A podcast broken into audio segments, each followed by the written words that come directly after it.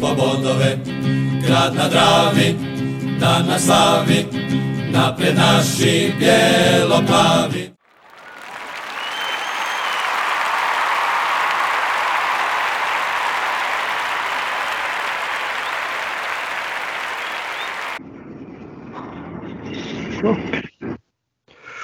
Pozdrav svima, evo nas u Bijelo-plavom podcastu broj 125 koji se zove Zrno po zrno pogača.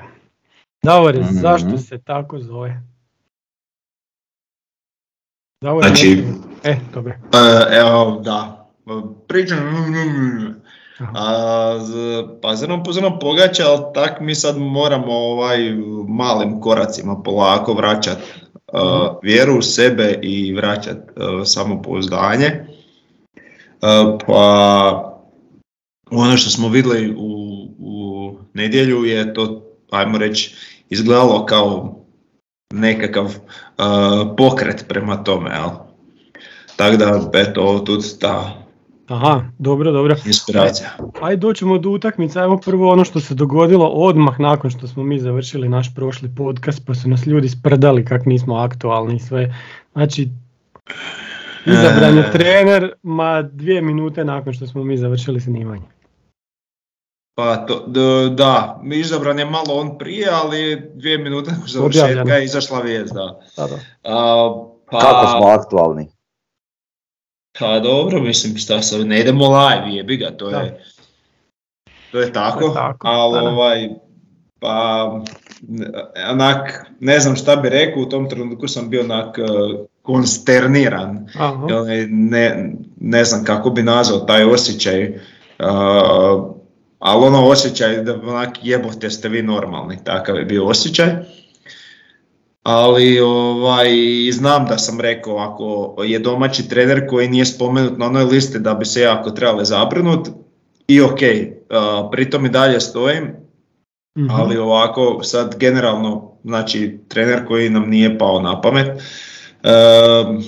nije baš da se ima nešto posebno pohvaliti, međutim, a, s druge strane strašno sam ga volio dok je igrao za klub, jer je bio strašan borac i, i ono što bi se reklo igrač s mudima i cijenim ga. I ne bih sad htio zbog tog nekog mog stava da smatram da nije dorastao um, mu ne pružiti priliku, jer bi rekao da svako zaslužuje priliku, on je sad tu i ne bi volio da krene s nekakvim odmah e, negativnim emocijama, nego eto, ajmo e, korak po korak pa vidit e, kako će biti. E sad, s druge strane, sam njegov izbor je ok ako će on moći prenijeti na igrača ono, ono kakav je on bio igrač, tu smo već dosta napravili. E sad što se tiče taktike i toga i kad prođe onih 6, 7, 8 koliko je kola istraženo da je ovaj efekt promjene trenera, e, onda ćemo vidjeti je li on zapravo dorastao tom poslu nije. Ne bih htio suditi prije, niti bih htio suditi na osnovu prijašnjih rezultata. Također nekad jednostavno neki treneri negdje uopće ne kliknu, ne sjednu, a neki, ajmo reći, e, imenom prosječni ili ispod prosječni jednostavno im sve sjedne u nekom klubu i jednostavno se odmah dogodi nekakva kemija i, i to djeluje uspješno. Isto tako, jel, ja se sjećam kad je Stanko Mršić bio trener, po meni ne nešto posebno kvalitetan trener, međutim on je uspio dobiti nekakvu kemiju u igračima i onda je Osijek izgledao tada tako kako je izgledao. E, uglavnom, e, ništa daćemo priliku, nek se pokaže ono što mene a, zabrinjava, me onak e, nekakva vizija, odnosno e, sportska politika, e, ne znam kako bi rekao, po- potpuno opravdavanje izbora ovog trenera bi značilo da u potpunosti odobravam e, kako se radi u sportskom segmentu, a to baš nije tako. A ne, ne, ne, ne znam kako bi to objasnio. Meni fali nekakva vizija. Znači, da se, oni kažu promijenili, su, znači sportski direktor kaže oni su sad promijenili e, kak, cilj, odnosno ka, e, strategiju, Mhm. a jel možemo mi znati koja je to strategija? Da. Jel On je, mogli rekao, s- da, on je rekao da je strategija i dalje da se mi borimo za prvo mjesto i da svaki put idemo u Europu i da idemo čak napadamo grupe europske e, e, koje god lige, kaj im konferencijske, ajde. A, a, ka- a, a ka- kakve su konsekvence ako se to ne uspije? E, da, I ko, i ko, ko plaća te konsekvence? Mhm. Hoće li uvijek trener plaćat? Znaš, Da, jel, Dobro jel, pitanje pazi, Davor postavljaš. da, da, da. jel, jel, pazi, o, Boromir može se pokazati kao top, ali da li on sad dorasta u nekom zadatku, to ne znamo. Znači, može se dogoditi da eto, oni sad, uh, ko što smo se i za Pomsa bojali, znači prva utakmica ble, je bila i mislili smo ono, Mhm. isto uh, sranje, drugo pakovanje, međutim on je na kraju po, tu jesen pokazao da zna i kuži. I onda opet, i onda je potpisao ugovor i dogodilo mu se šta. Znači, jednom smo se tako opekli. Šta će se dogoditi ako sad e, Boromir bude super uspješan, a i dođe ljeto i šta onda? To je prva stvar. Druga stvar, jel mi već razmišljamo o pojačanjima? Znači, e, pojačanja za ljeto se ne razmišlja o njima u šestom mjesecu.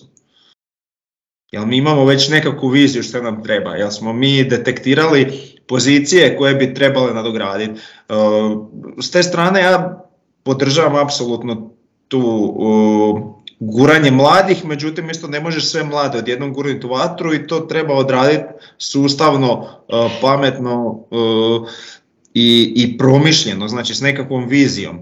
Mhm. E, ja još ne mogu reći da mislim da to nije uopće tako, ali još nemam osjećaj da je to baš sve promišljeno kako treba. Znači ajmo reći onak nekako ok, ali nisam baš skroz nekako na čisto da, da se, e, više imam dojam da se radi stihijski nego da se radi sustavno. E, to prva stvar, e, mladi igrači ne mogu sami od sebe biti svi mladi i onda e, napredovati, uz njih treba biti određeni Uh, stari iskusni igrači, ali ne iskusni samo što su iskusni, nego da i doprin- doprinose svojom nekakvom kvalitetom. Tako da uh, u tom uh, u tom smjeru razmišljam ja kao navijač i zanima me da li se u tom smjeru razmišlja o pojačanju ekipe na ljeto i da se detektiraju te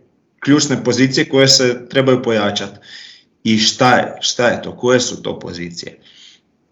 Znači, e, ima puno upitnika i slijedi nam jako zanimljivo razdoblje, jer mi u tom trenutku trebamo preći na Pampas i e, da, daljnji pad rezultata i, i morala bi jako loše utjecao na sam taj e, nekakav hype oko prelaska na, na novi stadion. Jel? Um, eto, Slažem se što se tiče ono, svega što si rekao. Ovaj, mm, ovo kad spominješ strategiju, em, osim ovoga što si ti naveo, znači eventualna pojačanja, em, produženje ugovoru treneru i te stvari, e, mene zanima isto i tako strategija je malo širi pojam. Jel? Znači,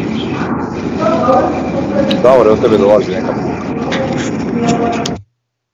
Iz hodnika nekog nešto. Mhm. E, uglavnom, e, strategija je ono puno širi pojam, znači e, i vremenski period koji me zanima.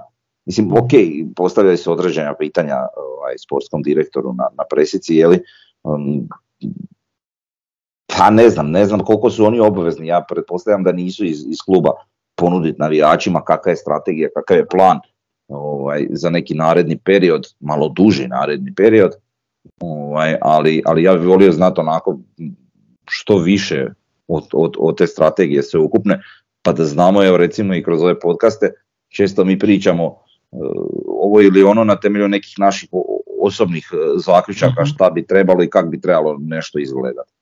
Ali, ali kad bi imali nekakvu točnu strategiju iznesenu prema van, javnu, transparentnu, Znači da se zna šta se u klubu e, radi i šta se namjerava raditi u narednim periodima i onda na osnovu toga možeš suditi i reći aha ovo ste postigli, ovo niste, pa reći dobro je, nije dobro. Jel? A, I samu strategiju u osnovi, znači plan strategije. Znači idemo reći tako i tako stvari stoje, tako i tako ćemo ih raditi. Ovaj, I to već samo suditi ako, ako po nama eventualno nije dovoljno visoko postavljeno ili nešto. Jel? E, tako da ono, kažem, širi je pojam, ali dobro. Što se tiče samog trenera, isto ovako kod Davor, ono na prvu je bilo, bože dragi, naš, nije ono baš da je no name, ali nije daleko od toga. Um, trenerski govoreći, jeli? Ali ne znam, nekako nakon te prve presice, sad ne računajući ni utakmicu ovu, nego nakon te prve presice i onog intervjua što je, što je sam klub objavio, ovaj, ne znam, nekako mi se svidio ovako kao, kao čovjek sad, ne znam, ne, opet ne mogu govoriti za trenerske kvalitete ili to, ali čini mi se taj, neki stav, taj neki gard koji ima mi se čini onako dobar i čini mi se da je onako na nekoj razini, uh, kako bi rekao, ne znam, smirenosti i istovremeno i hrabrosti i svega i, djeluje mi kao neko ko, ko bi mogao polučiti neki uspjeh, jeli? A sad mislim to, to ćemo na posljedku ovaj, svakako vidjeti kada to do, kad dođe ili ne dođe, jel? Ali al za sad mi onako, kažem, to, to mi je već unilo ne, neku onu dozu, ovaj, ajmo reći, ohrabrenja u, u odnosu na ono što, što sam imao tek kad sam saznao da je on novi trener. Tako da ono svakako ovo što Davor kaže to je najbitnije dati priliku njemu tako i bilo kome drugome ko dođe na klupu Osijeka ovaj, i, i onako dati mu i vrijeme bez obzira je li na, na bilo šta, ja vjerujem da svakom treneru potrebno dosta vremena da on te sve kotačiće posloži po nekom svom nahođenju. Tako da ovaj, tim da mi se on čini još usto, opet kažem, ne, ne mogu to nikako znati, ali, ali, ali čini mi se kao netko ko, ko je što se tiče one motivacije i nekog odnosa sa igračima, odnosa sa slačionicom, mhm. dobar. Sad, da li je, nije, nemam pojma, ali mi se čini da je kao takva neka osoba koja može uh, imati slačionicu pod svojom kontrolom, da je, da je sa svima u dobrim odnosima i da ta, da ta ekipa bude ono homogena i, i kažem, ekipa, jel? E sad, da li je tome tako, to ćemo tek vidjeti, ja doista ne znam, ali tak mi se čini. Pa dobro, slažem se ja s ovim što ste, što ste vi rekli, ja sam samo bio možda još više e, neugodno iznenađen sa izborom kluba, baš me to izdeprimiralo, onak izgubimo od, od Varaždina. Izborom trenera. Izborom trenera, da, ovaj, izgubimo od Varaždina, izgubimo od Hajduka, ja spavam ko beba, sve ok. Oni stave Borimira Perkovića za trenera, ja ne mogu spavati. Zato što me to ovaj, vratilo na postavku od vremena prije Bijelice. Znači to mi je kao NK Osijek koji je treći i ne može sa trećeg mjesta nikud. Evo, to su mi te postavke i to mi je, to, ta, jednostavno ta odluka, ne, ne toliko njegovo ime, nego ta odluka me baš onako bacila u bed. Ovaj, mislim da trener koji je bio do sada trener Intera i trener Šibenika ne bi trebao biti trener NK Osijeka E, jako se nadam da će me razuvjeriti, već je krenio s tim razuvjeravanjem, ali to mi je na prvu tako bilo, ja samo govorim kako, kako sam se osjećao. E, što se tiče Borimira Perkovića, on je bio odličan igrač, mi smo njega obožavali. Znači te dvije godine što je on bio kod nas, on je nama bio pa možda i omiljeni igrač u tim, u tim sezonama, u, u stvari onoj drugoj kad je, naj, kad je najviše igrao. Baš, baš je bio odličan, a ovaj, nadam se da kao trener će napraviti sad s Osijekom nešto što, ovaj, što mu je šansa karijere, eto. Dobio je tu šansu i dobro. Ali dobro, vidjet ćemo još pa ćemo mu sudi dalje. Kažem čovjek ovak na prvu, nakon presice i nakon prve utakmice djeluje skroz ok. Ja se nadam da će me razuvjeriti. Nije on mene izdeprimirao nego sam naš klub, naša neka sportska politika gdje sam mislio da idemo prema gore, a izgleda da ne idemo, ne znam. E, mislim, nije, nije nikakav uspjeh da Osijek e, u 2023. ima isto bodova kao Gorica. Znači da je prvenstvo počelo prvog prvog mi bi bili predzadnji. trenutno. I onda kad to tako pogledamo, a to, to je stvarno ono, kad se gledaš u ogledalo, onda trebaš vidjeti istinu, onda je to tako, nije baš onako kako Kuglešević na presici priča. E, sad ovo što ste rekli za, za ljeto, nadam se da oni misle o ovaj, pojačanjima, ali nama se može dogoditi da nama još ključnih igrača ode. Šta ćemo mi ako nam ode Žaper, ako nam ode Mjerez, mislim gdje ćemo mi biti, mi bez Mjereza smo 50% slabija ekipa, bez Žapera isto tako. Ne znam, ne sviđa mi se to, Ovaj, nadam se da oni i dalje drže sve uzde koje trebaju držati, ali ja, možemo se odmah prebaciti na, na jednu drugu temu koja je neraskidivo vezana, a to je kazna od UEFA koja je došla i gdje mi sad vidimo nešto što smo samo pretpostavljali. Znači mi svakakve upise imamo na forumu, tamo ima stvarno svega i gluposti i bože, bože sačuvaj kakvih stvari. Hvala ovaj, pa čitam.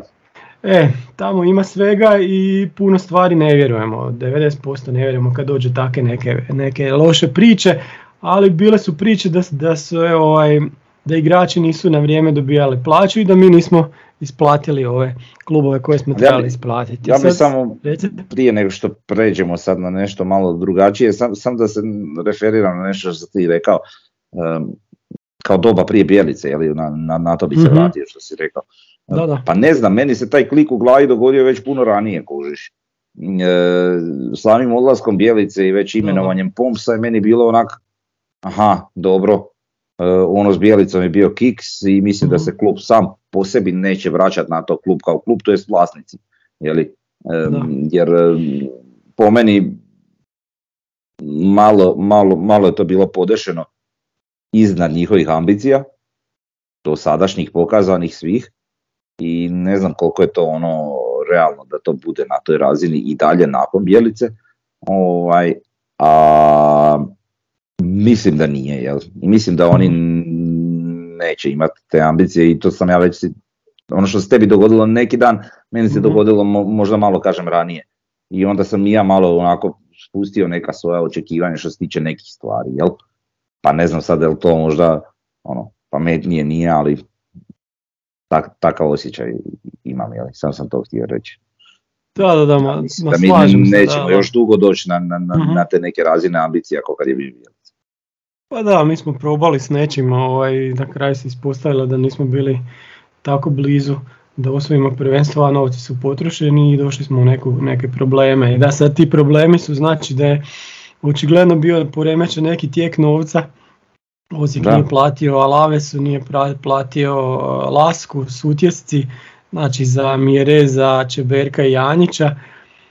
Ono što, što mene ne zabrinjava toliko ta kazna koja će eto tak e, ali prosti, sad opet idemo na kaznu. Sam, sam još jednu stvar moram reći jer ajde, ajde. moram se još nešto referirati. Ti si spomenuo Kuleševića i, i Presicu i to što je on odgovorio. Mislim, meni se ne sviđa zašto on ima odmah svađalavski nastup na pitanje novinara. Novinar je postavio korektno pitanje o nekoj strategiji kluba, Tako čovjek se malte ne ide svađa s njim. Mislim, to, to, to je krajnje bezobrazno i Samo da se zna. Mislim, nema razloga za nekim svađalačkim nastupom bez veze za normalno postavljeno pitanje. To je zanima sve navijače osim, tako i, i te novinare. Pa način, da to malo... način na koji je odgovorio isto je indikativan. uh Pa je, pa je. Ono ispada da strategije nema, da strategija nije dovoljno dobra zato što se on odmah uvrijedio na to pitanje. A mislim, vidi, s jedne strane i dobro nek se on uvrijedi. S jedne strane meni to ok što se on uvrijedi, A, jer bolje to nego da je slegnio ramenima. To mi je, to mi je, A, okay. to je recimo jako bitno da se nije osjećao mm. ugodno u tom trenutku. I eto, znači, kao što sam rekao na početku, ne znam ja sad koja je strategija. Ali opet kažem, bez obzira na to, pa nije taj novinar ništa loše pitao, nije te vrijeđao, bog te, znaš, ono, postaviti normalno pitanje, ne moraš odmah ići u neku svađu, maltene. Da. Zašto, čemu, pa daj mi, brate. to da, ali s jedne strane mi je ok što, što barem pokazuje neke naznake da ovaj, ima života, znači borit će se, živcira ga to, on misli da, to, da je to u stvari dobro, ajde, dobro, ajde čovječe, napravi onda, ok. E, problem je sad zbog, i zbog kazne ko će doći u klub koji se kažnjava, a s druge strane ko će doći u klub u kojem je očigledno prva stvar štednja. A štednja i uspjeh ne idu zajedno. Ne ide to tako u nogometu. Pa ne ide, ali upitno je sad, eh, dobro sad možemo i pričati o toj kazni i to, ali mislim upitno je koliko smo mi zapravo u nekoj štednji. Štednji možda u odnosu na neko prijašnje razdoblje da, ne štednja neka generalno da se srezuje apsolutno sve i maksimalno sve. Jel? Pa vidio si koliko je igrača poslano na posudbe ili Pa, je... je ok, ali, ali, ali to, je, to je vraćanje na razdoblje prije Bjelice. Mhm. Znači sad u ovom trenutku mi nismo daleko od onoga kak smo bili prije Bjelice. Znači sve ovo što se napravila ta neka razlika Mhm. je vraćeno na, na- te neke tvorničke postavke, ajmo reći gdje, gdje smo sad došli na neka, nekakav naš normalan, em, možda malo niže od našeg normalnog nekog financijskog izgleda kako treba izgledati naš nogometni klub. E, ono je bilo napumpano i previše. Ali nije normalno da ne rastemo. Ako Slažem se se, vratiš, nije ne možeš da se vratiti da. na ono staro. Budi barem se, to je, to je 50% teško. bolji. Ne moraš biti da, da trošiš ne znam koliko i da A uzimaš gledaj, najbolji igrače u HNL-u, Znam. ali ono, Znam šta govoriš, znam šta govoriš, ali nažalost moramo i mi biti svjesni da, da, da to nešto bolje e, zahtjeva, zahtjeva određena financijska sredstva. da, Ta financijska sredstva nekako treba namaknuti. Sad kako da. ćemo ih mi namaknuti i kako smo ih do sada ovaj, uopće primali, a to je bio način da, da, da imamo sponzore iz Mađarske, mislim, Mhm. njima je tu jasno kako to funkcionira, jel? E sad zašto, ako, ako, je, ako je vlasnik kluba odlučio da, da ne možemo primati toliko novaca koliko smo primali, da bože dragi, jel? Jer mi ne možemo izmisliti novce pa, pa izmisliti, ne znam, 10 sponzora iz Hrvatske, ne može. Niti je naše gospodarstvo toliko moćno, niti smo mi toliko e, zanimljivi e, tim sponzorima. Možda bi bili da neki, neki ljudi rade na tome malo više, ali nažalost to ne ide tako.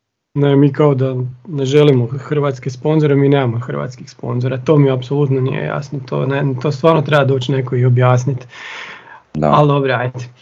Mislim, ja E, ne znam koliko su, kolike su mogućnosti e, nas kao kluba da, da, da izvučemo novce od hrvatskih sponzora, niti znam koliko su ti hrvatski sponzori zainteresirani da budu sponzori kao Osijek. Mislim, mhm. sve jedna malo veća priča, ali, ali kažem, kako ćemo mi privrediti te novce koje bi mi trebali da, da održimo tu neku razinu financijske, financijske moći koju, koju smo imali za vrijeme Bjelice, a po meni je to bilo očigledno prenapuhano. Pa s obzirom na da igramo grupe europske češće nego rijeđe, nije mi jasno zašto nemamo. Jel? Pa da. Znači u tom sam sve rekao. E, za dugoročnu stabilnost kluba je bolje da e, smo češće e, u grupa, pa makar i konferencijske lige, nego da idemo, ne znam, uložimo sve da budemo sam prvaci jednom.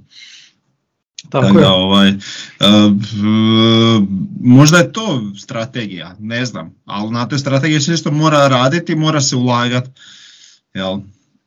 Tako da, Puno toga, ja sam se dotakao i u onom prošlom podcastu, onako nekim dijelom strategije što se tiče igrača i toga. Znači, se- to se mora raditi, to se mora znati u pet godina unaprijed Mhm.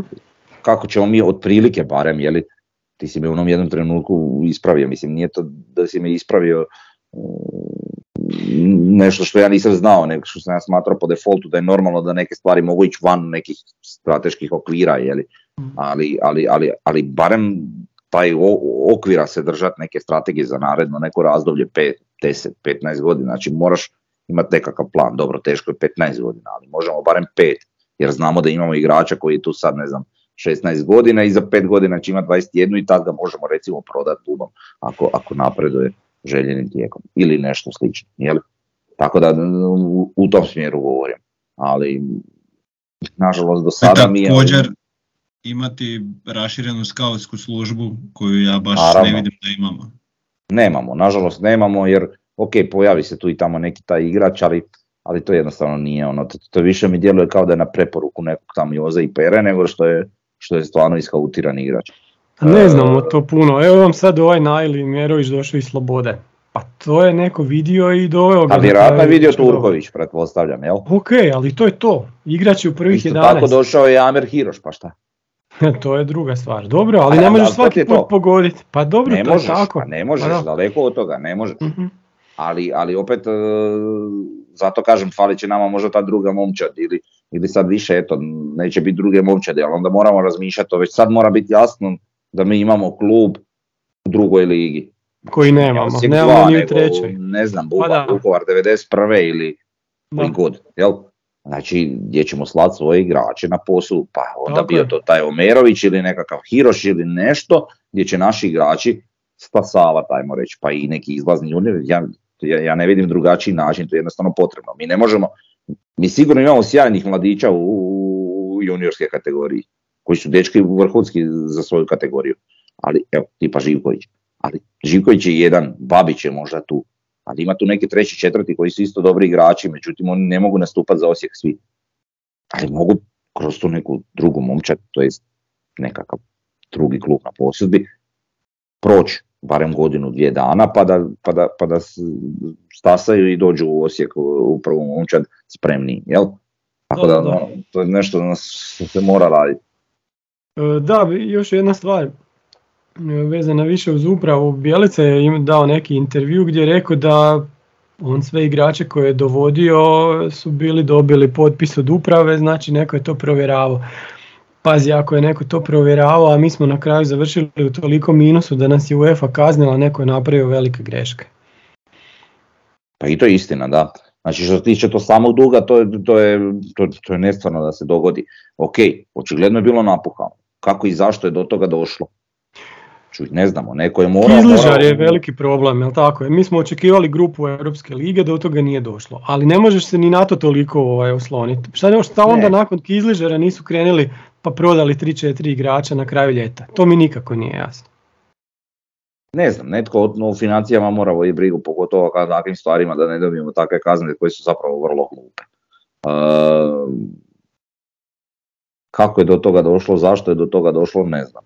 Ali, mislim, i te fore, ono, Bjelica je na, na, na, na muletinu dovodio neki igrač.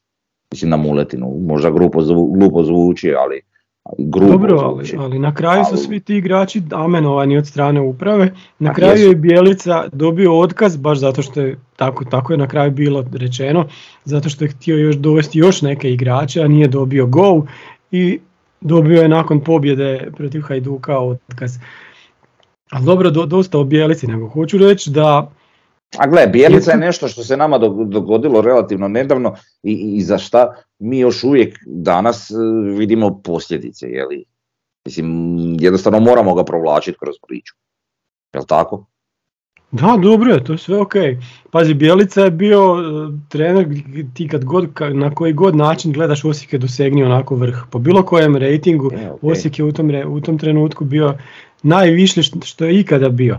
E sad ja govorim da je sada problem što mi se sada spuštamo i recimo po Elo rejtingu mi smo sada na razini kad nas je preuzeo, e, kad je nakon Dina Skendera došao Kulešević, isto tako nakon između Kuleševića i Bijelice. Znači na istom smo dolje dnu kao što smo bili i onda.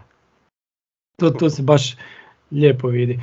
E, ne znam, ja non stop govorim da se Osijek treba još dodatno ekipirati, da se neće problemi riješiti ka samo preseljenjem na Pampas i da Osijek treba zapošljavati još više ljudi i treba imati više pameti u tom, u tom klubu e, da bude bolji, jednostavno. To je ono što mi svi želimo. Ovo sada je totalna šamarčina od strane UEFA, znači da neko nije dobro očigledno radio svoj posao. Neko se preračunao, d- tu mogu biti neki vanjski faktori, jasno, jasno je to svima da, da mogu biti vanjski faktori, ali ne znam, ne sviđa mi se to.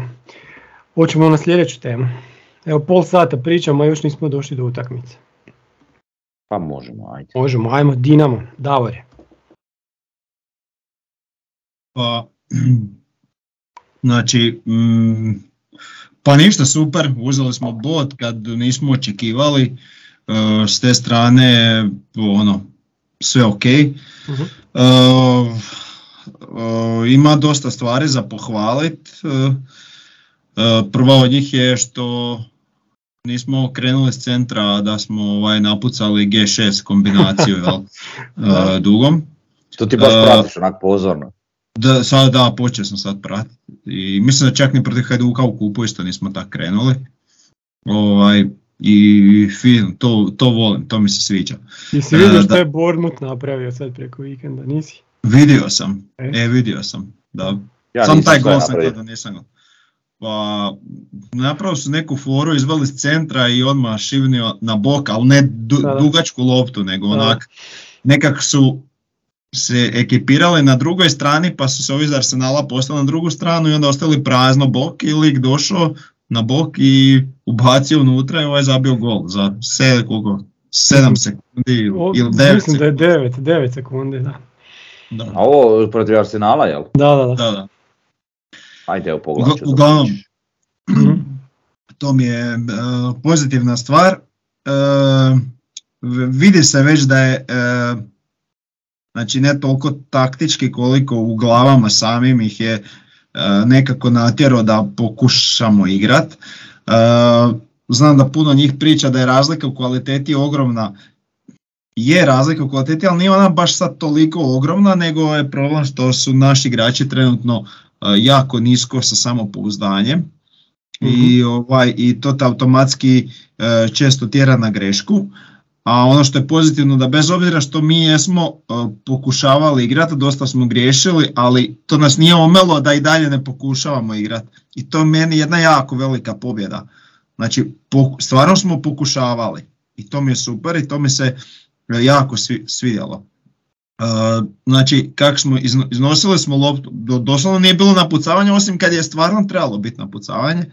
E, igrači su se nudili, kretali su se i to je meni onako izgledalo uh, jedan mi smo teško spojili više dodavanja zarada. Sve to stoji, ali kažem, problem je samopouzdanje koje e, se sad treba početi dizati i ovaj bod je jako i jedan veliki korak prema rastu tog samopouzdanja i ja garantiram da kad se samopouzdanje digne na neki nivo da će i ti igrači izgledati puno bolje i kvalitetnije jer će im biti puno, o, puno lakše igrat. Ehm, onda šta bi još tu rekao, rekao bih da je e, Lovrić u ovih 15-20 minuta koliko je igrao pokazao više nego svim utakmicama do sad zajedno. Znači svidio mi se njegov i govor tijela i jednostavno odluke koje je radio i samim time je ona asistencija za Mireza što je Mhm. poništeno zbog par centimetara, stvarno, stvarno perfektna lopta, ali al nije da ju, kako da kažem, to, točno se vidjelo da ju nije napucao bez veze, Da, nego je baš to htio odigrat, znači i Mhm. Mirez je to osjetio i nažalost malo prerano krenio, ali dobro, nema veze, dobro je izgledalo. Uh, Mirez standardno borben, uh, Živković i Omerović, uh, meni se taj Omerović jako sviđa kao igrač Mhm. i, i ima tu neku drskost i onak baš mi je sjeo. I Živković je isto bio dobar, on je malo možda više griješio, ali e, borbenost i, i zalaganje je apsolutno visoko i to je ono je što je, normalno. Pa. To mora biti, da. slažem se, ali nismo do sad to baš imali. Mhm. Jesmo kod njega, ali generalno od Mhm. te eki- e, I sad ima se to, ajmo reći, trojicu navalnih e, koji su koji su baš borbeni bili, znači i Omerović i Mjerez i, i, Živković i to onda automatski diže cijelu ekipu. E, Žaper je opet po meni jako dobro odigrao u vezi, Mhm. Jugović nisam baš zadovoljan, ali dobro i Ad, Adrian Barišić na svom neprirodnom mjestu isto opet super korektan posao, stoperi Da. odlično. I lijevo Jurčević je isto bio solidan. Znači, nije, ono, pokušavali smo igrati, to je ono najveća pobjeda toga. Ono što se događa nama, to su nekakve početničke greške, znači ja ne mogu shvatiti da danas u 2023. nakon što je prije 3-4 godine Brozović izmislio onog takozvanog krokodila da se u živom zidu ne stavlja igrač koji leži. Znači, to je onak potpuno, potpuno mi nejasan potez da se to tako napravilo. Ako se već to tako napravilo, onda živi zid ne skače. Da. Taj igrač iza služi samo zato da živi zid može skočiti i zatvoriti put uh, igraču koji puca slobodan udarac što se tiče visine. Mhm.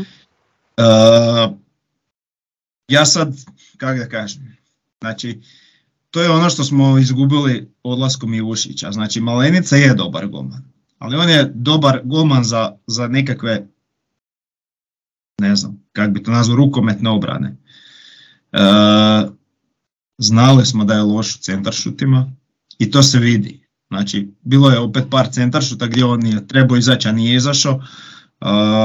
I isto tako, to nepostavljanje tog igrača dolje, to je po meni dužnost, e, dužnost golmana da stavi tog igrača dolje. Osim ako netko nije baš namjerno rekao, e nemoj staviti, a to je onda puno veći problem. I eto, ta, to je baš onak bila početnička reakcija. Tako da, nažalost, eto, zeznuli smo, ali dobro, eto. E, mislim da će sad svaki put stavljati igrača da leži iza živog zida. Šteta što Na to što si ti pričao, ako mogu ja sam reći, e, nevezano ovo za slobodni, to sve stoji, e, iz kojeg smo primili gol, nego, nego ova situacija što si pričao oko Merovića, Živkovića, Mjereza. mm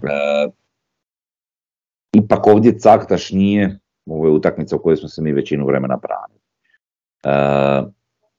Caktaš tu nije sad izgledao nešto briljantno, čak što više. Ali recimo u nekoj utakmici gdje mi igramo protiv nekog ravnopravnijeg protivnika gdje, gdje je ne znam, igrat ćemo protiv lokomotive ili nešto tako, pa evo već protiv Hajduka zapravo, ako izađemo s ovom postavom kakvom smo izašli tamo, imat ćemo Omerovića, Živkovića mjere za koji stvarno trče, trude se, rade. Onda tu eventualno može prosperirati Saktaš, jer će obrambeni igrači morat držati ove pod kontrolom. Jel? I onda će se tu otvarati prostor i za Caktaš. I to je ona poanta o kojoj sam ja pričao u prošloj podcastu, da evo ovako Caktaš može igrati. Ali on sa Lovrićem i Jurčevićem ne može igrati u napadu, jel? To jest u toj nekoj trojci pred napadačem i sa Špoljarićem, jel? Gdje to nema smisla. Ovako to ima smisla.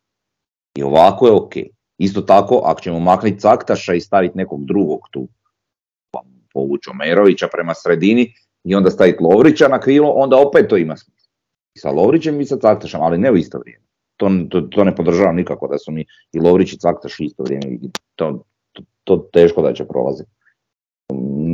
Ne vjerujem da će to ikad biti dobro unatoč tome što će recimo biti Živković i Mjerez, ali sam baš siguran. Tako da, e, s te strane, ok. E, Jugović, e, ok, slabije u odnosu na Žapera svakako, iako ja vjerujem da bi tu igrao Nejašmić, jeli da je mogao. Tako da, ajde, dobro. Ovo što si rekao za Barišića, odradio je korektnu utakmicu na bekovskoj poziciji u recimo nekoj toj situaciji, već recimo protiv Hajduka ili nešto, e, to jest ne znam koja je situacija s Gržanom točno, ali kad bi Gržan uletio, mislim da bi to bilo još bolje, jel? Tako da ima tu prostora za rast samo uz, a ono, mislim, staviš igrače na njihove pozicije i to je to i malo ovako neke stvari uključiš što se tiče neke logike i nije to sad neka znanstvena fantastika, uostalom nemamo mi sad 30 igrača spremnih za igru pa da ti možeš dumat kako Nego imaš tu brojku koju imaš i s tim se boriš kako znaš i umiješ. Ali parem staviš se na njihove pozicije prirodne i par logičkih ono, šema odradiš i već to izgleda puno korektnije. E, još jednu stvar vezano za samu utakmicu, nemam puno šta za reći, ali jednu stvar što je rekao i naš trener koji treba sto puta spomenuti i pohvaliti, e, reakcija Ljubičića e, kod dosuđenog penala za Dinamo, e, stvarno fair play koji bi želio češće gledati u HNL-u, e, koji nažalost ne gledamo često u HNL-u, iako je meni na prvu izgledalo ono, ha mogao bi biti penal, nisam baš siguran, ne vidi se baš dobro po snimkama, na prvom je djelovalo da, da bi mogao biti realno penal, jel? Na što je on ustao i odmah pokazao sucu da ipak nije, što je, što je stvarno jako, jako pohvalno i kažem kao što naš trener kaže, to treba sto puta još spomenuti i svaka mu Tako je, svaka čast i meni je izgledalo odmah kao penal, još ja vićem ne diraj ga i vidi ovaj se saplete i padne, ali dobro, nije ga dirao. Tu također treba pohvaliti odluku VAR suca da bez obzira što ovaj rekao da nije penal, on je još morao pregledati tu snimku da vidi jel, jel nije penal. Znači, svaka čast, znači debilizam nevjerojatan, jel to jebeno moguće, znači igrač ti se ustane i kaže nije penal, nije mediro i ovaj gleda u VAR sobi jel to penal, pa jel to moguće, pa gdje to ima? Ne znam, samo kod nas, to ima samo kod nas. Pa da. Njihov najveći doček će biti treće predkolo konferencijske lige. Kao i na... misliš za suce? Da, da. Aha, uf, ovaj- puno si rekao. Pa da, ali, ali ja, ja mislim da bi ovo trebalo biti nešto što bi trebalo valorizirati zato što, pazi da je to sad pregled VAR i da je VAR vidio da se Ljubičić u stvari bacio što je, Ljubičić je trebao dobiti žuti karton. Ljubičić je ovako sebi taj žuti karton obrisao. Tako da, Dobro, ne mora znači da ga je trebao dobiti, vidi... E, pa jesi pa kak je skočio? Pa to je, da, to je, to je sad onak e, baš, e, kako da kažem, sukob interesa. Napravio si fair play potez, ali prije toga si simulirao pa to. penal. Tak, ne gle, bog te bacio se da se ne ozlijedi ili nešto, pa nije to meni sad izgledalo baš tako, ono, da je mm. simulirao. Dobro, Mislim, onda, zato, je rekao, zato je rekao nije, nije i dobro. Ne znam, to u nekom budućem mnogo... Ti to kad napraviš, ne, ra, ne razmišljaš ti o tom uh, pet da. minuta šta ćeš napraviti, nego uh-huh. tri milisekunde i onda napraviš i onda onak skontaš i joj, šta sam sad to napravio, nisam, pa i okej. Okay. Pa dobro, onda nije ni žuti to, karton. To na realno je za žuti karton, ali zbog njegove reakcije ja isto ne bi dao žuti karton. Pa ne bi dao, bog te šta, riješio si muke i var sobe. Mislim, ne, ne bi mu nije sad dao žuti karton. Nije se riješio muke var sobe, ovo je Ma dobro, ne kod nas, ali i inače, ajmo reći, u nekom normalnom situaciji suđenja, recio si muke sve, svih, svih oko sebe i dobro, ajmo dalje, idemo igrati. I dobro. A da. Možda si simulirao, ali si se pokajao odmah rekao nije i bog, pa šta? Da. Ovo, ovaj, meni to nije djelovalo simulacija. E, htio sam reći oko, oko utakmice, to je bila utakmica u kojoj je Osijek se isto tako vratio na postavke. Pa ne prije, bijeli se čak i prije još toga. Ja razumijem da smo mi sad u problemima i da nama ovaj bod super dođe, ali misli tamo nismo tukli s Dinamo, mi smo tamo samo čekali da ne dobijemo batine. Eto, tak, tak je Osijek igrao nismo, ovaj, e, nismo igrali nego smo se branili. Sve je u redu, sve je legitimno u ovom trenutku, razumijem, ali ne želim takav Osijek u budućnosti. I zato, zato vam moram e, samo na brzinu reći, imam sad prvi puta statistiku svih utakmica Osijeka protiv Dinama, e, Kroacije, Har građanskog i građanskog od 1916. pa do sad. Imamo 145 utakmica, 23 smo pobjedili od 145, 21 smo igrali neriješeno, 91 smo izgubili, a služite gol razliku, 126, 308. I onda kad to sve pogledamo i kad to onak presjećamo u tri dijela, Osijek u HNL-u je daleko najneuspješniji. Osijek u prvenstvu Jugoslavije i u 32 utakmice 9 puta pobjedio, Dinamo 16 puta izgubio a Slavija sa građanskim ima omjer 2.09 i to je bolje nego ovo što ima Osijek u HNL-u. Znači ovo u HNL-u je katastrofa. S tim da smo mi taj trend promijenili i mijenjamo ga zadnjih 5-6 godina i ide to na bolje. Ali taj omjer s Dinamom je baš ono užasan. I, i tako je to izgledalo kad gledate tu utakmicu i kako smo se mi postavili, ali kažem, jasno je da je to tako nakon ovako groznog proljeća dobro, tiče... u ovoj utakmici teško da je moglo biti drugo. Da, ma to, kažem, to je sve u redu. Iako ja, želim... ja znam u zadnje vrijeme gdje smo mi igrali, znači meni ovo nije bilo, nije bio bunker. Znači mi jesmo defanzivno stali, bunker, da. ali, ovaj, ali uh-huh. ja pamtim u svježih utakmica u Maksimiru gdje smo se mi puno žešće E, postavili defanzivno nego sad u ovom trenutku i kad smo bili puno više i sa samopouzdanjem i sa ajmo reći kvalitetom igrača. Tako da... Da, i htio sam reći još naša obrana djeluje e, dobro, ali opet su bili na mjestima na kojima nikad nisu igrali. To se u nekim trenucima vidjelo i zato je bilo i nekih grešaka i njihovih šanci, ali dobro, to je sve ok. Ovo kad gledamo prvih 11 imamo mi tu neku kvalitetu i stvarno ne bi trebalo biti bojazni oko plasmana u Europu, ali sve, sve je još otvoreno. E, treba posebno istaknuti Omerovića, već ste spomenuli, i mjere za koju odigrao fantastičnu utakmicu i zabio gol. I ovaj, stvarno Da. taj mjere vada. Čudo. Ču, čudo živo. Jer taj drugi gol, ono, ta njegova reakcija, kao što je bila kod drugog gola, često zna biti problematična. A ovdje, ovaj put je to odradio Tako je. super, osim što nažalost bio u zaleđu, ali, ali Da. realizacija sama ovaj, je bila odlična, a kod njega smo znali vidjeti često da, da to zna biti problem. Da, Zmijer je zabio dva gola nogom što nije u godini dana, jel tako? Da. Pa ono, sam neka mu ide dalje, tako je, dobro, čekamo ga. E, ajmo na ocjene.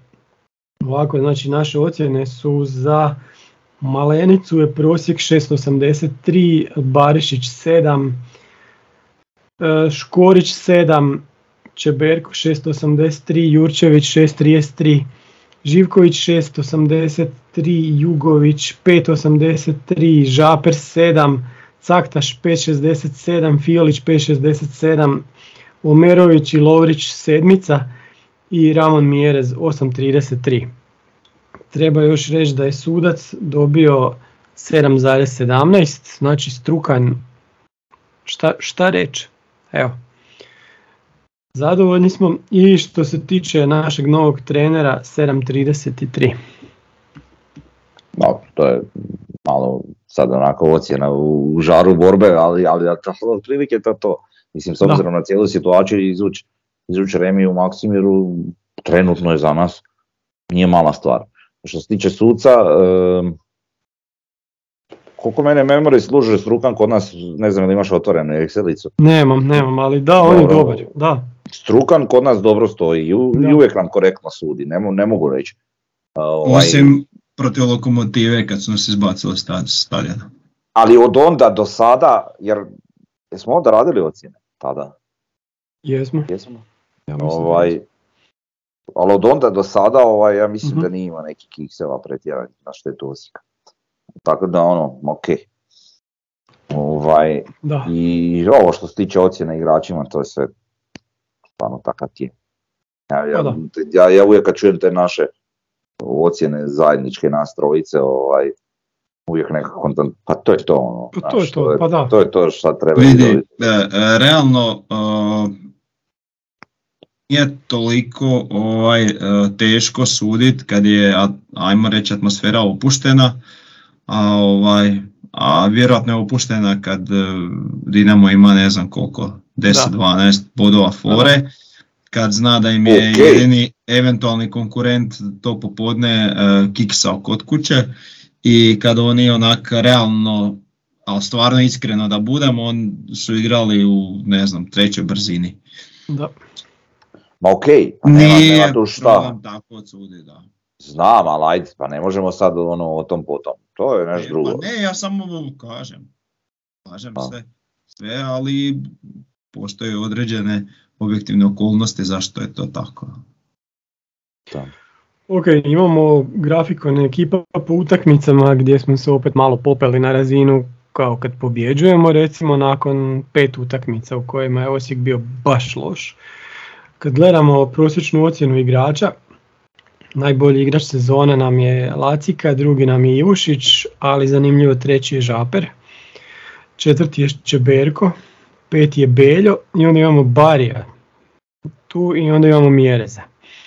Pa Adriana Leona prvih Barišić. pet trojica više nisu tu. Tako je, tako je, ali zanimljivo ovi koji su se probili, ajde bez ovih koji su otišli, znači Žaper, Čeberko, Bari, Mjerez, Barišić i onda dođu Gržan i Leovac. Evo, to je, to je po našim ocjenama.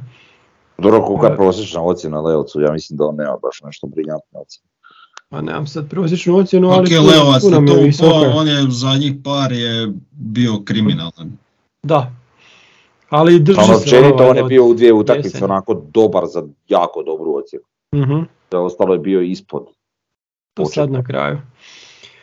U Excelici pa dijeli sa premalim brojem ocjene. E, imamo jedno, jedno pitanje, e, Red Kod sa foruma pita, bi li Čačić bio dobro rješenje za nas i da li bi voljeli, voljeli vidjeti njega na klupi, molim isto ocjene od 1 do 10. Ko će? E, jedan što se tiče moje želje, ne, ne, ne, ne, ne. Nula što Dobro, da. a realnost dolaska je nula. Mm, Jedna. Nula, Nula, dobro.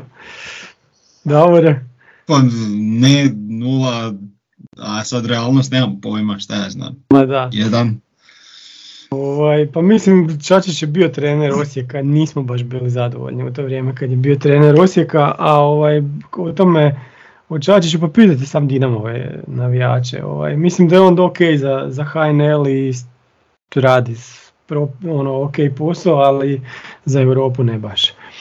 Ali dobro, ajde, to nije to naša briga. A mislim, E, teško ti raditi u Dinamu u HNL-u i evo. Pa da. Totalno, da.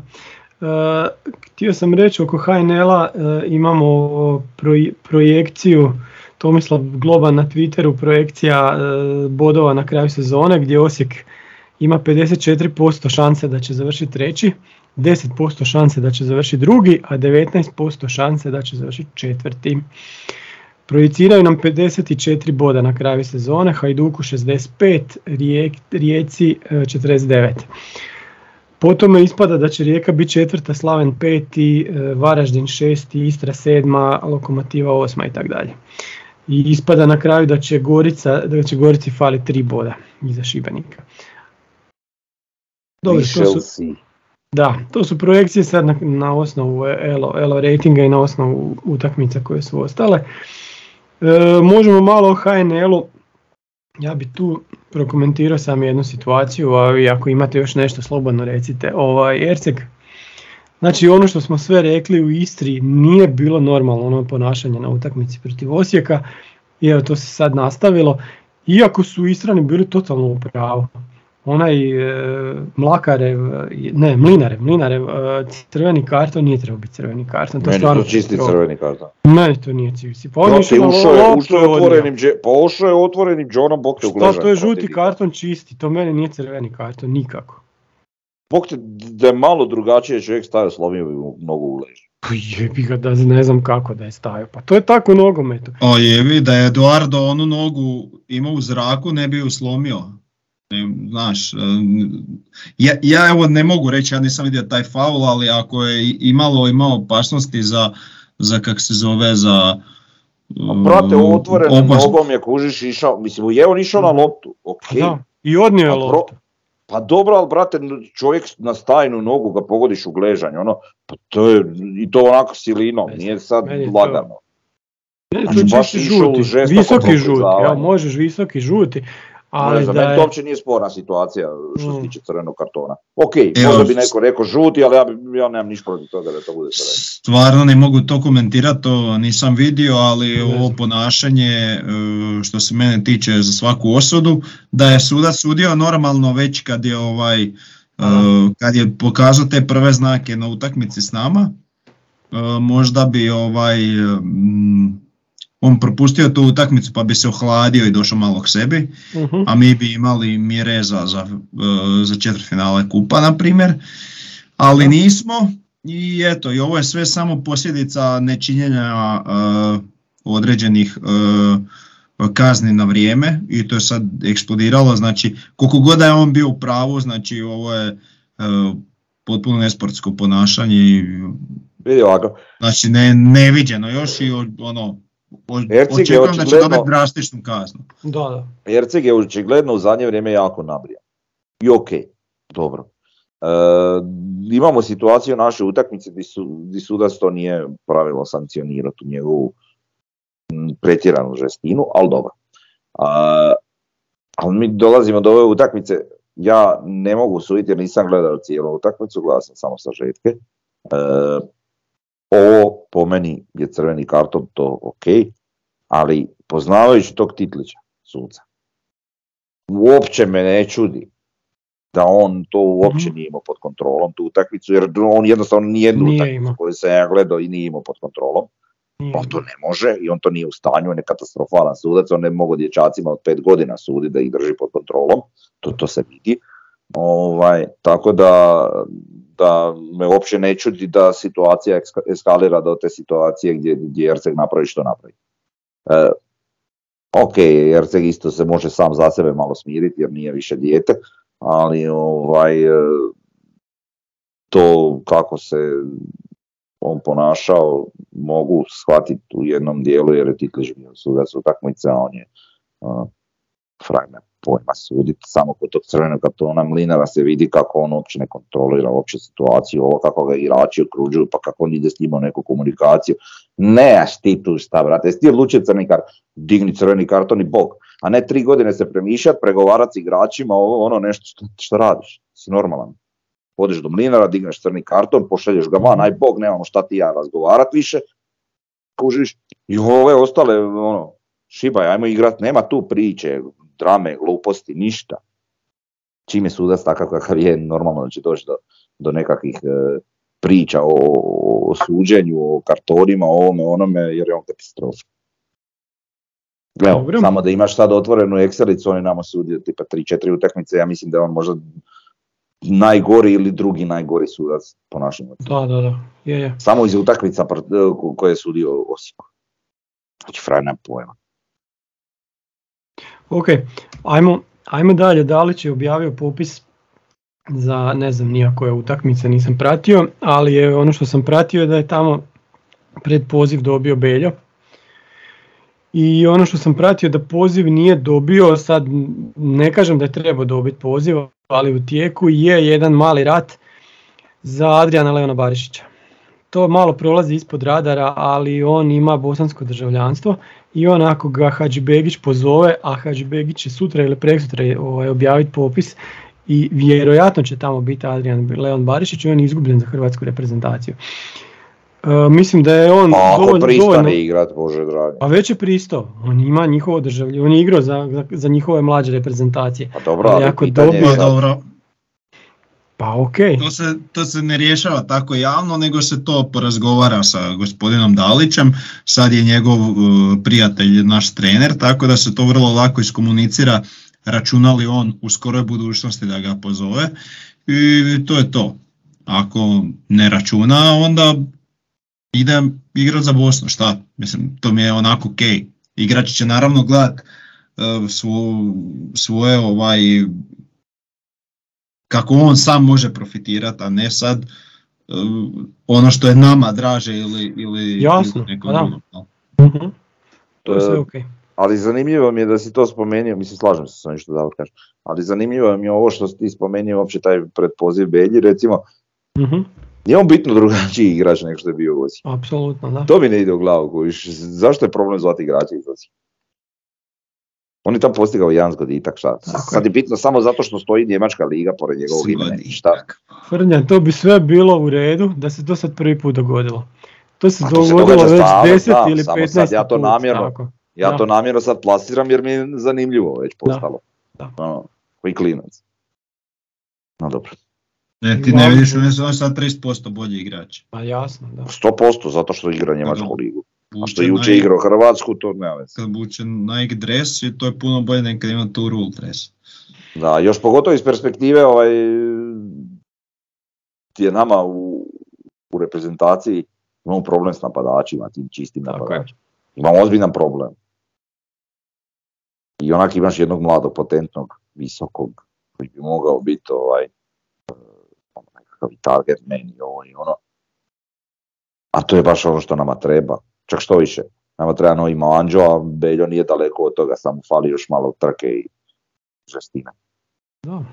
Pa mislim nije bilo pitanje hoće on ući u reprezentaciju, nego je bilo pitanje kad će ući. A to je A jasno. Nije, nije je- bilo ni pitanje kad će ući, mi smo znali kad će ući. Ući će čim i Da. ode od- iz Osijeka, eto tako Da, je e, tako. Pa da. I Barišić je bio u reprezentaciji kad je ošao iz Osijeka. ono. Vjerojatno nam je time Dalić izbio koji milion iz džepa, ali dobro. E, idemo na sljedeću temu, to je vijest iz Pampasa. Klub je objavio video snimljen s dronom, imamo tu sliku.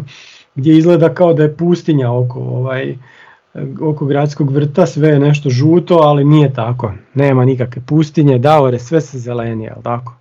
Ne znam, kod Davora ni nema ni stadiona. Da, Pa me zanima Davor je- zašto. Se po, Davor je putnik kroz vrijeme, da. Uh, pa zelenje se sve e, i istkan je ili iskukićan uh, i po, pomoćni teren Isštrikan. i štriga, znači Is, sa isštrikan, se Da, da, da. zeleni, da je to čudo jedno. One srne sa što su s preke strane Drave gledaju kako će preplivat natrag, Da, koliko je zeleno. Da, da, da. Uh, tako da, eto, uh, u Unikomovci su posadili drveća. Uglavnom, uh, mislim da će to baš i kad to zazeleni sad u proljeće, to će jako pristojno izgledati i sa te uh, zelene strane. Ok, znam ja da sam i tak neka druga, ali ja isto volim uh, zelenilo kad je to tak lijepo uređeno. Jel? Normalno. I Pa to će, to će biti baš top još kad se ovi ostali tereni za zelene, pa to, to će biti zelenije nego što je ikad bilo.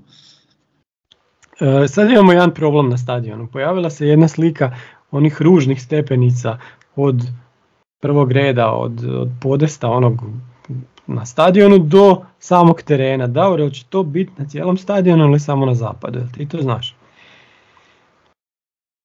Davore, ne čujemo te. Koja je prva stepenica? E, na, znači na zapadu su, ima slika zapada i na zapadu sad postoje stepenice koje vode od e, nultog levela stadiona do, do dolje, do, do, do terena. Imaju 3-4 stepenice i te stepenice nisu samo na jednu stranu nego su na dvije, tako da su još gadnije i imaju na dva mjesta na zapadu su stavljena. E sad, ako će to staviti po cijelom stadionu, to će biti jako gadno. I nepotrebno, ne znam zašto to. O, ali ja mislim da je to po propisima za evakuaciju. Dobro, Mislim da, to, da tako nešto mora biti. pa imamo to i na gradskom vrtu. Ali na gradskom vrtu mislim, imaju to- dvije valjda. To da, da je teren točno u ravnini sa tim betonom, onda to ne bi bilo potrebno, Da. ali nije u ravnini, mislim mora biti za evakuaciju. E sad, ka- kak da to napraviš da je estetski lijepo? Nikako. Možeš napraviti samo da je što manje uočljivo. reklamama, Znaš, Pa to će se napraviš. zakrilit reklama. Nadam se, nadam se, dobro. Dobro, valjda su mislili na to, ok. E, sljedeća tema nam je jedan stadion koji je sad otvoren, a pa nije toliko sličan e, Pampasu, a opet pa, može se reći da ima puno stvari koje su slične. Znači, Lask Arena u Lincu, Linci je grad od 200.000 stanovnika, znači Da, malo, zove se po banci. Nemoj sad. Nećemo govoriti banko, ajde. Dobro, ti se ne bi reklamirao. Neću ja reklamirat, pa znaš ti koliko mi dobijamo od Mi koštamo, ti mi pa da. koštamo. Nek plate pa ćemo reći Lask Arena. Ovaj, izgradnja je koštala 65 milijuna eura, stadion ima 19.000 mjesta. Šta si mi prekinuo sad? Lask, ovaj, Linz ima 200.000 stanovnika, duplo više nego Osijek, e, ako uključimo i, jel da, i ovu Redfalu i Pampas zajedno. Jel da, Ja sam čuo da se Redfala hoće ocijepiti, a ali ja neće, isto ovaj, nešto čujem, ali dobro. neće Pampas odnet sa sobom jer nikad nije neće. u Mi ćemo staviti Će se makar- Redfala ništa ocijepit, mi se samo širimo, ne, ne, cijep, ne Ok. odcijepljujemo se. A, vi se ste ko, ko velika Srbija. E, tu ćemo sad presjeći. Čekaj, je li ti da, je li vi Redfalčani crtate ono karte koji tipa Da, da, da, da, da. e, e, Pampas, e, ne znam, e, blok centar, e, Bosusko, ono, širite granice, Do- do Poštanskog, Virovitica, Karlovac, ovaj. Da, da, da, da, to je to. Ja. E, mogu ja dalje sa, sa, sa Lask Arenom. Uh, 19.000, znači za 65 milijuna su izgradili stadion od 19.000, ali tu ima jedna fora, da im treba još 20 milijuna za pomoćne terene, uredske prostore i restoran. Znači stadion će na kraju koštati 85 milijuna eura. Mi smo po nekim informacijama, opet su to sa foruma gluposti, ali mislim da je to neko čak i službeno rekao, da će stadion biti 70-80, da će biti tak, tu neka, neka cifra. E, ono što sam htio još reći da imaju 1300 mjesta u garaži. Koliko mi imamo na Pampasu? 700-800? Mislim da je manje, da je oko 500. Ja mislim da nije. Ne, mislim da je 600, blizu 700 nešto. 700, dobro. E, I ono što, što hoću najviše naglasiti sa Lask Arenom, ona je otvorena u normalnoj utakmici Austrijske Bundeslige. Totalno normalnoj utakmici. E, onda kad gledate tamo šta, šta su ljudi napravili, znači na stadionu imaju na dva mjesta fan shop, ali nisu ga još znači izgradili pravoga, nego imaju kioske na ove dvije navijačke tribine.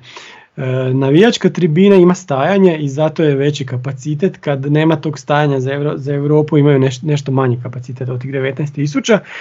E, imaju family tribinu, gdje znači dođe otac ili majka i kupi za ne znam koliko su rekli 400 i nešto eura kupi godišnju, godišnju kartu za oca, za majku i koliko god djece imaju. I, I, oni idu na tu family tribinu, to je super fora. Naravno da kod nas ne treba biti 400 eura, nemoj mislim da to zazivam. E, šta još ima? Broj djece, ali tako mogu svi imati petero djece i svi dođu sa svom djecom i šta onda? Pa i dok se ne napuni. Šta da radiš? E, Dođeš prvi. To baš u današnje doba nije onak... A baš kod nas ima puno ljudi sa petero djece. Ej. A do, možda ima u Austriji, šta ti znaš? U Austriji, uf, svaka druga obitelj. Uh, ima u Dardi, sorry. Ima, evo ga. Uh, ima fora da imaju super točenje uh, ovoga piva, to treba vidjeti ko, ko bude išao na stranicu od Laska. Imaju pivo, neko staviš staviš, puni se, puni se na tom automatu i za 3 sekunde je puno točeno pivo. Pijenom ono odole? Da, odolje, da. Što sam još htio reći? Uh, s pijenom ili bez pjene?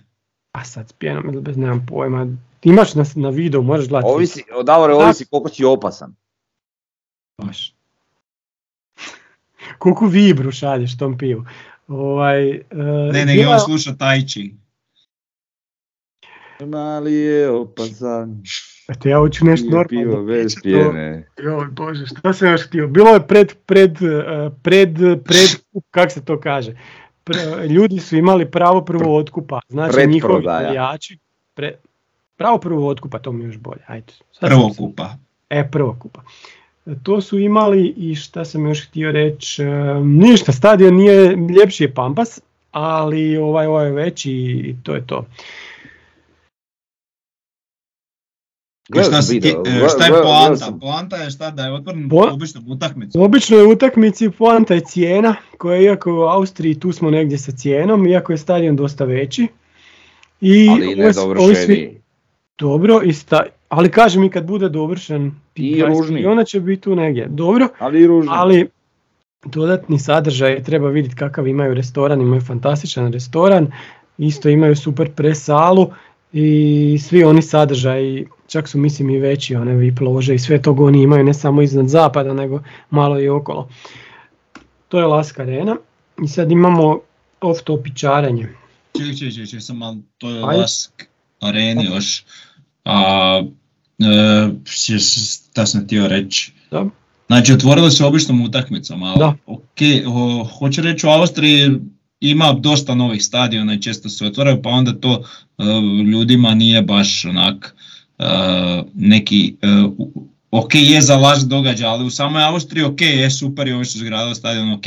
Kod nas će to biti nešto sasvim drugačije.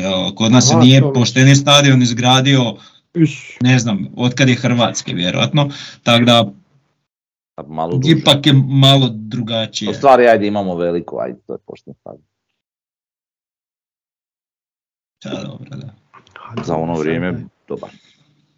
Pa onda je ovaj Aldo Drosina. Pa onda je Aldo Drosina isto. Dobro, Aldo Drosina je dovršen stadion.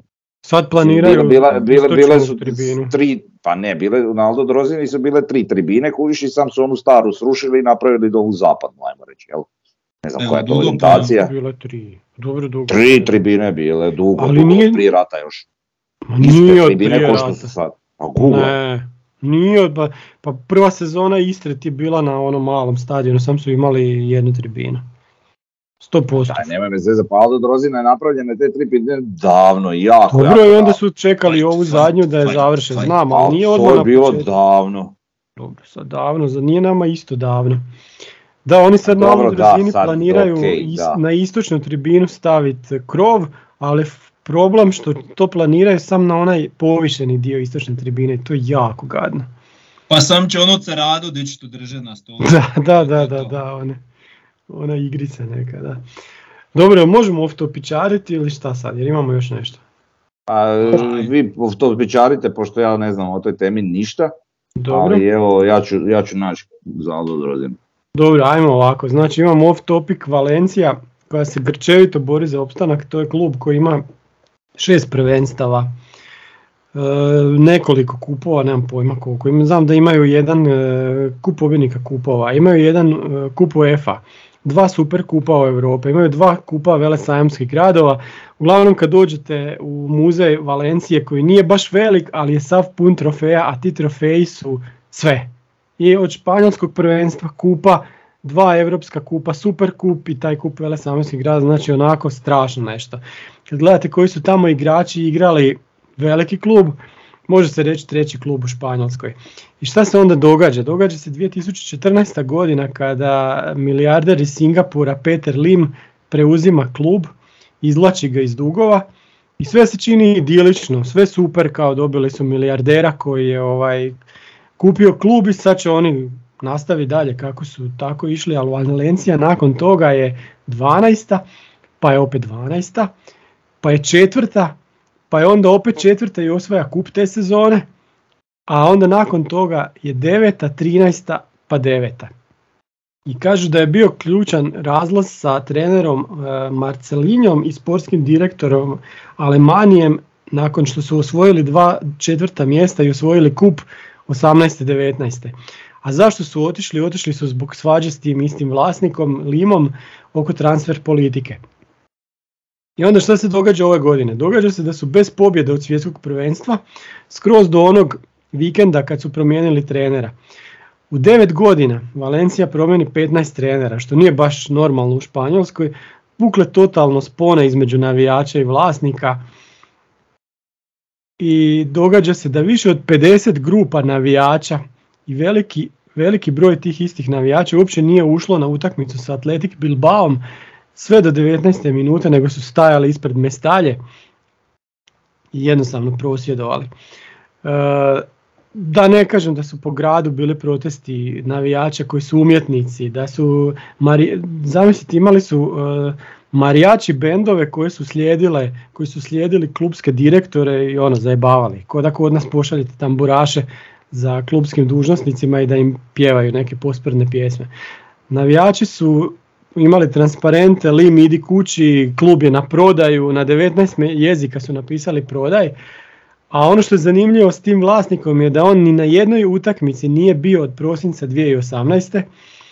Da su prošlo ljeto prodali za 54 milijuna eura, a kupili za, za 12 milijuna eura. Sad zamislite to šta to znači u Španjolskoj i kakav je to, sve ono što smo pričali za Osijek, a šta je tek ovo.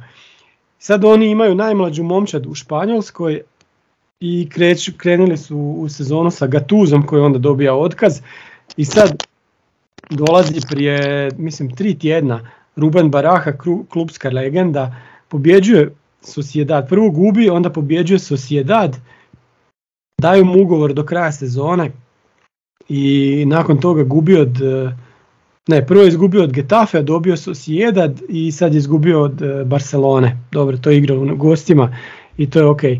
Uglavnom, do sada je vodio samo drugoligaše, ali je kao klubska legenda i sad su svi stali uz to. Valencija opet u svoj klub, ali grčevito, baš se grčevito bore za, za opstanak i nije baš onako izgledno da, da, da će se spasiti. Šta sam, još sam htio reći jednu stvar za Valenciju, imaju dva stadiona, jedan koji ne mogu izgraditi do kraja i drugi koji ne mogu prodati.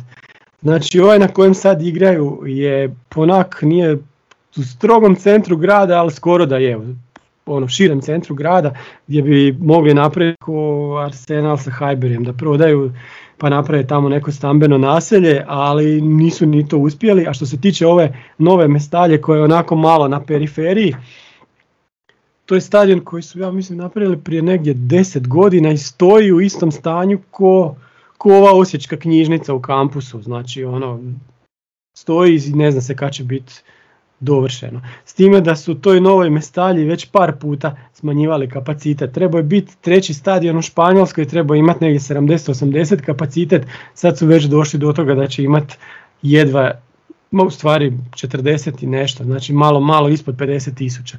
Jednostavno nemaju novaca da, da završe taj stadion. Eto, to je moja priča o Valenciji. E da, pa nisam da napravio najvažniju stvar. A, e, Aj, joj, pa skoro sam zaboravio čovječe. Tu se kuham u tom dresu cijelo vrijeme. To mi je omiljeni dres. To je baš onako, mislim osim Osijekovih, jel? Da. Da, da. Šiš miš. Malo vi ništa. Šiš misli, da, da, da. E, ajde Davore, si ti imao nešto u Valenciji? O, Pa ne, sad kad si pričao sam htio reći, ali ne su oni neki stadion izgradili pa ga još ne koriste. Stadion je je u...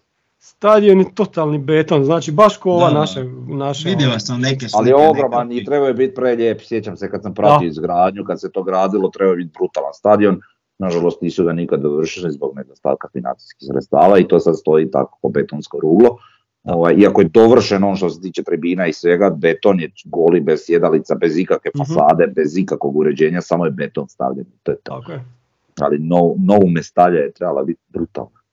Da, da, da. E, pričamo o stadionu, sam da se vratim na Aldo Drozinu, znači nigdje ne uspijem na, pronaći podatak, ja ne znam, oni, oni, oni na svojim službenim stranicama nemaju ovaj, em, uopće napisano. Uglavnom, jedino što sam našao što bi me moglo dovesti na trag, znači Mhm. u ožujku 2009. je potpisan ugovor za izgradnju te zapadne tribine i piše da se čekalo 15 godina. Hm. Tako da je pretpostavka da, da je možda negdje, da su te tribine rađene negdje 94. recimo, možda. Ali ne mogu naći taj podatak, baš, baš onako čudno. Ok. Dobro. Dobro, Evo, evo, ako neko od gledatelja zna ili nešto, Nek nam napiše, da, ma ima sigurno neko ko zna. Ovaj, imamo još, još jednu zadnju temu, a zove Pa se čekaj, Hajduk. mogu ja reći nešto o Valenciji? Da, ajde, ajde, reći. Možeš, možeš. možeš. Znači pamtim ih po jako lošem, odnosno po par šupačkih igrača ovaj, tamo iz 2006. 2007. Kad su mi se zgadili, a prije su mi bili baš simpatični, Mhm. ali ovaj, bila je je- jedna utakmica Lige prvaka e, osmina, tamo 2006. 7. s Interom su igrali i bi, bi općenito bila nervozna utakmica. Slučajno, da.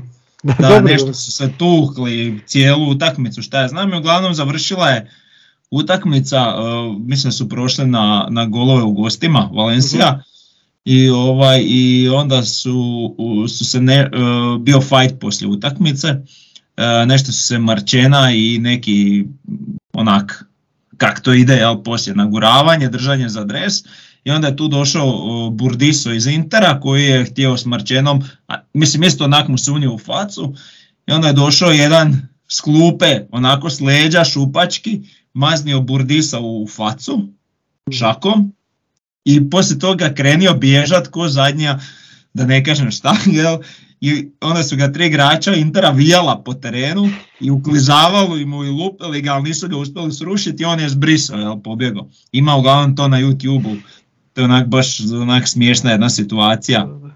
Znaš, onak, baš onak došao s leđa, maznio šakom i zbrisao ko zadnji, jel.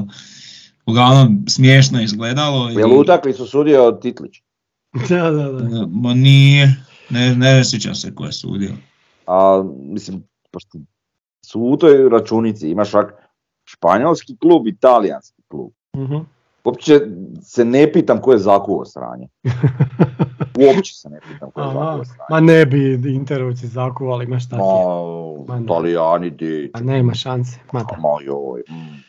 Sigurno tad nije igrao onaj Materaci za, za, za Inter, 100% nije igrao. Pa, e, moguće čak i da je. Pa i taki. Ne, nisam ja rekao da je zakon, nije. To je bilo sve u rangu naguravanja, ali taj Mm. potez kad je ovaj došao s leđa, marnio ga šakom i onda pobjegao, to je onak uh, A highlight ovaj njemu tog prije svega. toga opsovo pokoljenje. ono. Pa dobro, opsovo, šta sad? Nemo opsovat natrag. Ili, i- ili Italijani, one njihove fore kao di se ne vidi, kad te ubode nožema da se ne vidi i takve slične situacije. Pusti ti to. E, e, ajmo mi na zadnju temu. e, Još imamo te. Imamo zadnja, pa ima još jedna utakmica sad u nedjelju, 17.30, 12.3. E sad ću vam reći nešto što ne znate. E, glavni sudac Fran Jović, A, u pičku. e, ali čekaj, nisam stao, nisam stao. VAR sudac Igor Pajač. Kon- kontrolor suđenja Bruno Marić. Znači utakmica visokog rizika. Utakmica u kojoj moramo dati 120% da pobjedimo. Jer neće to ići dobro, da. Igramo E. protiv 12 igrača. Baš si me obradovao s ovom vješću. Eto, pa to je realnost. Znači sve najgore što se Osijeku može dogoditi po pitanju sudaca dobili smo. Da. Znači baš ono, to čak nema Baš veze ni s Hajdukom ni ništa, nego baš ono je. suci koji nas ne vole. Ne da će pomoći Hajduku, nego nas ne vole. Znaš Da. ono, u tom stilu. Da, ali treba i dalje šutit. Treba šutit, da. Da, pa mi šutimo, mi smo sveti, mi ne Ma ide nam. Pa da. Uglavnom, e, ništa prilika za revanš, e, nadam se da će do njega i doći. Nažalost, e, skupa smo ispali nepovratno i to je nešto što promijeniti ne možemo, ali evo, možemo se bar... Nepovratno, pa da. Da, Kako bar- drugčije. Možemo se bar... Dobro, pa to je malo kuć... Malo dodaš ono epiteti. te- Ma Da, nema ali zamisli. Ža- malo je žal što nije trener smijenjen možda. Pa to, to smo prije. govorili. To smo stvari, rekli u prošlom ja sam Pa jesi, rekao Trebalo je to napraviti, ko zna šta bi bilo. I to je isto jedna stvar, gledano u sportsku politiku kluba. To treba osjetiti. To Da. da su osjetili u ključnom trenutku, a ne oni su davali čovjeku koji je bio na podu, ajde, ma iz, izdrža, ajde da idemo mu dati šansu, možda će on proći na Hajduka. Pa neće proći, to je 95% ljudi na stadionu, da ste pitali bi rekli neće on proći to Hajduka. I eto, to je to. Joj, dobro, sad, sad moramo... Idemo sad vidjeti novog trenera u, u, u, u em, utakmici sa Alpari protivnikom. Jel? Ajde. Sad idemo vidjeti šta možemo napraviti pod ovim trenerom koji sad ipak ima i tjedan dana, će imati tjedan dana više e, duže momčad pod sobom i idemo vidjeti šta će, šta će I se vratit će se neki igrači, pa da. Vidit ćemo. E, vjerujem da je Hajduk je nas pobjedio i bio je bolji, nema tu spora, međutim e, Hajduk i dalje u nekakvoj lošoj formi, unatoč toj utakmici koju su dobili protiv nas, oni su sad izgubili od je. lokomotive. E, koliko je bilo, 4-3, Da. Ovaj, i ono, lokomotiva im je baš jako prijetila.